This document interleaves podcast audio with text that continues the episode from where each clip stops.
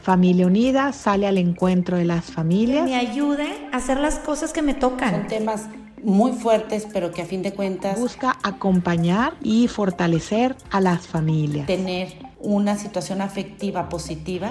Y así Familia Unida se acerca a las diferentes etapas de la vida.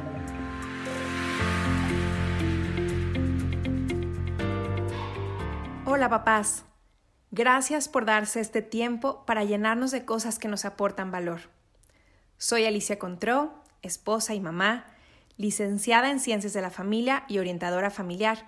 Soy conferencista y he trabajado por más de 10 años con jóvenes, niños, padres de familia y profesores en temas de educación afectivo-sexual, antropología, teología del cuerpo, comunicación, matrimonio y familia y hoy tengo el gusto de poder colaborar con Familia Unida en este gran proyecto, acompañándote en tu vida, con el tema de hoy, que es nuestro hijo, nuestra hija, vio pornografía.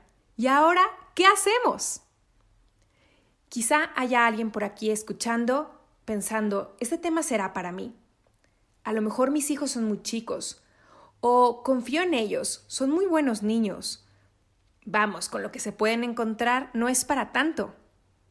La triste realidad, papás, es que hay niños pequeñitos, de seis años o menos, que están teniendo contacto con pornografía. Y no solo les pasa a los niños que pudiéramos etiquetar como malos, o los hijos de los supuestamente malos papás.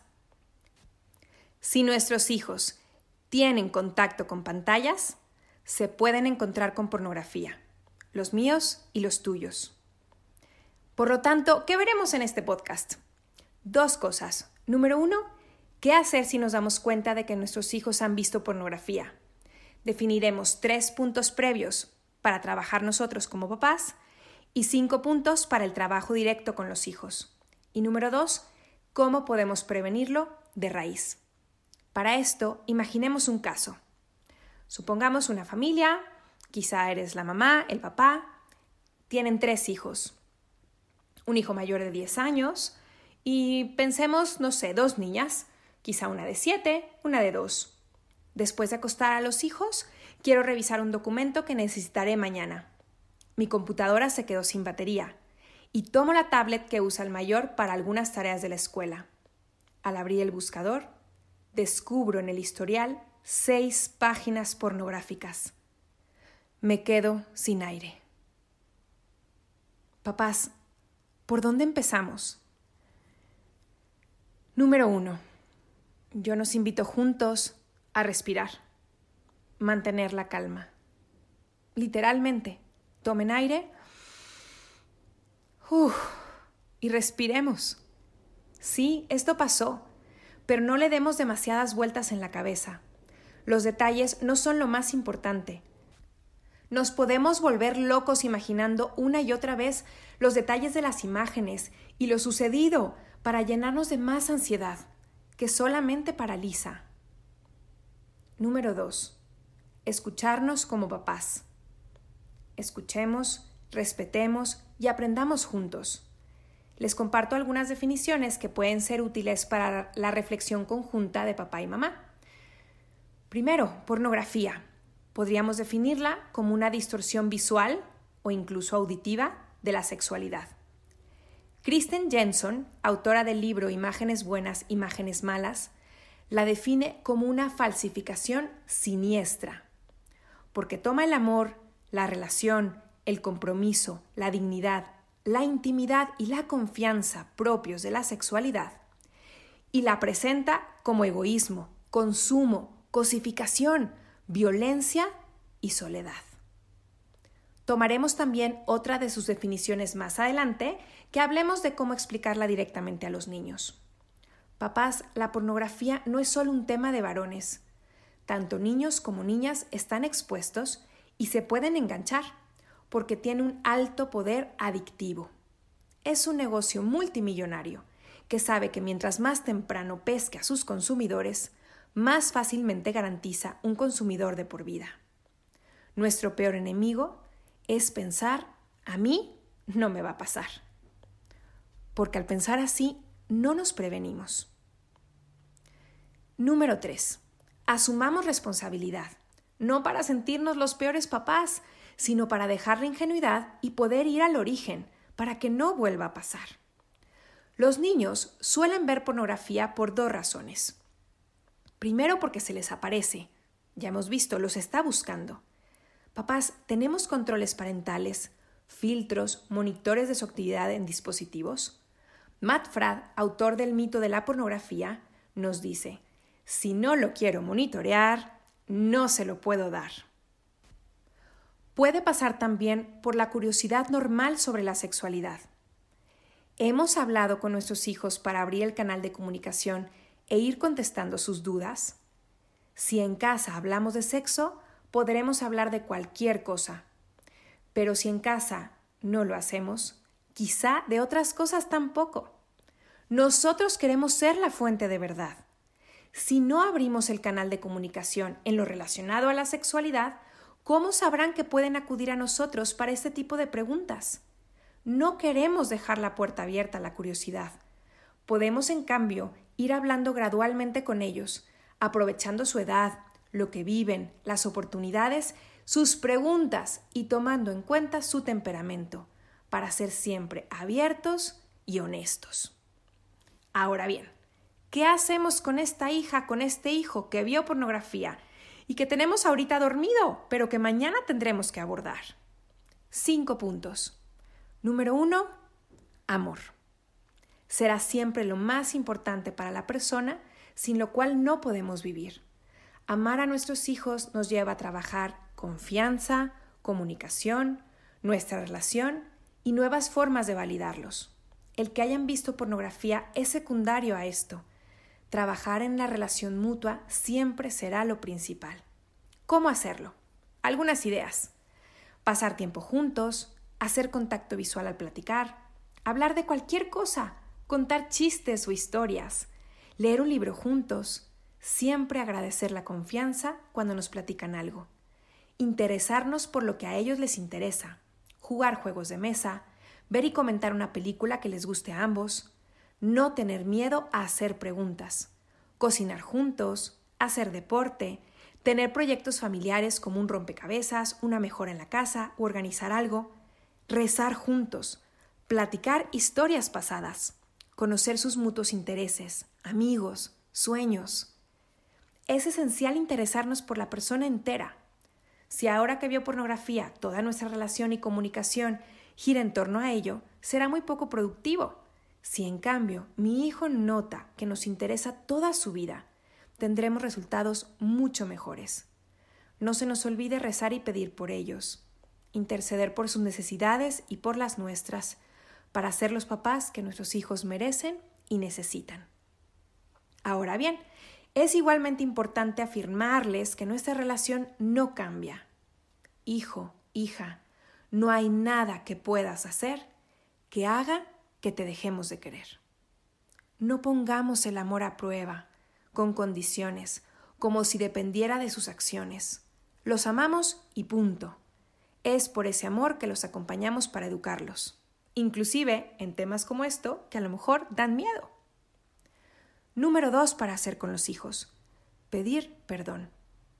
La realidad es que hay una parte de culpa personal por no haberlos protegidos de este enemigo que está al acecho.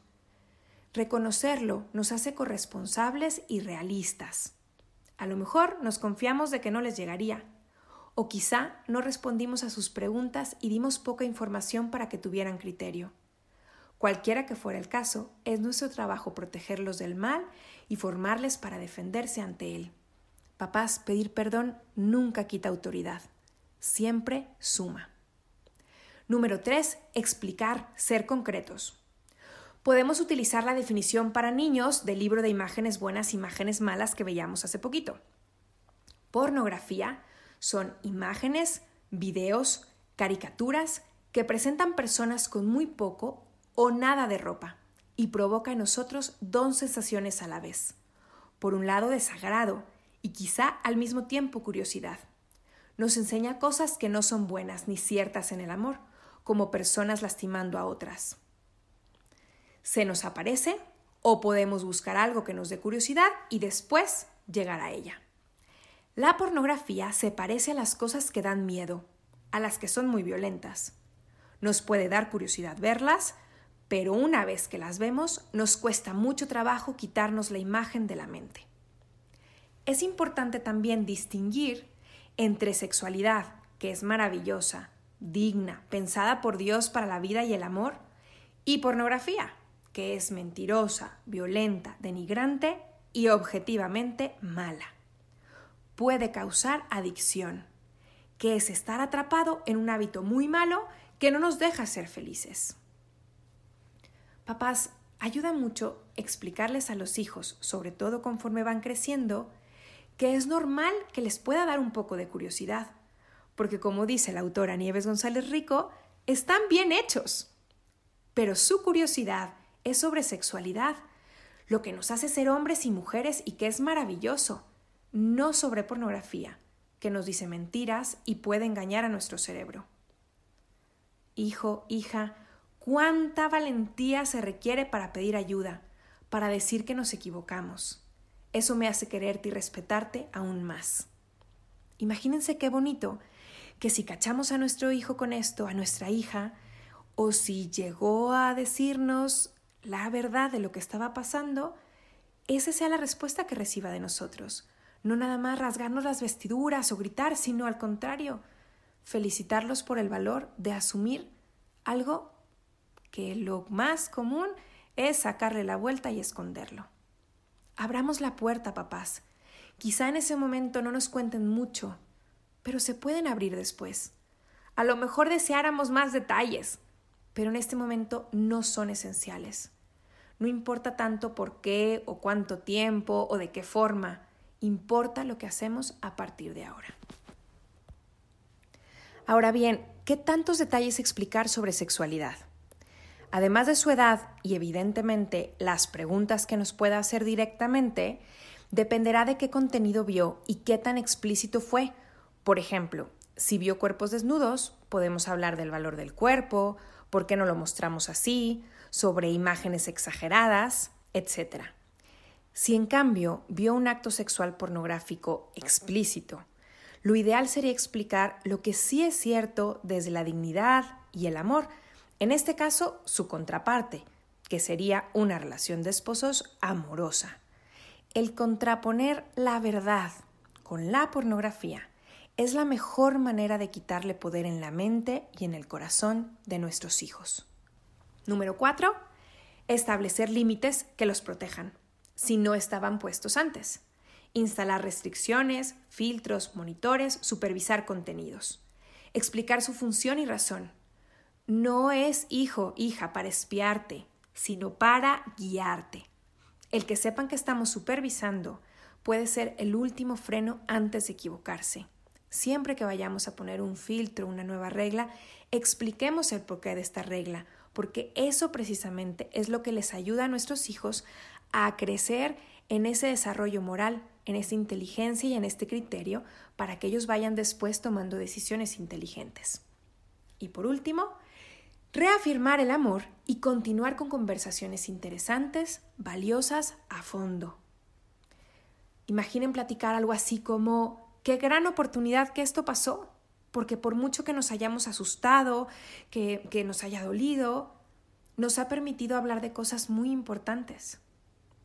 Oh, hija, hijo, crecer es maravilloso y es padrísimo acompañarte en todos los nuevos retos que vayas enfrentando. Recuerda que siempre estamos aquí para ti. Papás, lo ideal es aprovechar estas situaciones que quisiéramos a veces no fueran cotidianas, pero esto u otras cosas que pasan en nuestro diario vivir, para que podamos seguir hablando de este tipo de temas y ya decíamos formar su mente y su criterio. Esto jamás se trata de conversaciones de una vez. Compro el libro, se lo dejo, que lo lea, ¿Tienes dudas? Listo, palomeamos. No, papás, esto número uno nos quita el privilegio de acompañar y además jamás llegará a fondo del corazón y la mente de nuestros niños. Entonces, bien, vamos a repasar. Dijimos, primero, si nos topamos con esta realidad que asusta, tres cosas para papás. Acuerden, número uno, uff, respiremos. escuchémonos, número dos, y platiquemos. Y número tres, asumamos la responsabilidad que nos toca. Y frente a los hijos, cinco cosas. El amor, siempre lo más importante para retomar y seguir trabajando. Número dos, pedir perdón por esta falta de protección. Número tres, explicar a fondo, de acuerdo a sus preguntas. Podemos al principio ir dando solamente capsulitas y según la necesidad, pues ir profundizando poco a poco un poco más. Número cuatro, establecer aquellos límites que no se tuvieran previamente o que necesitemos actualizar. Y número cinco, reafirmar el amor y continuar estas conversaciones importantes y valiosas.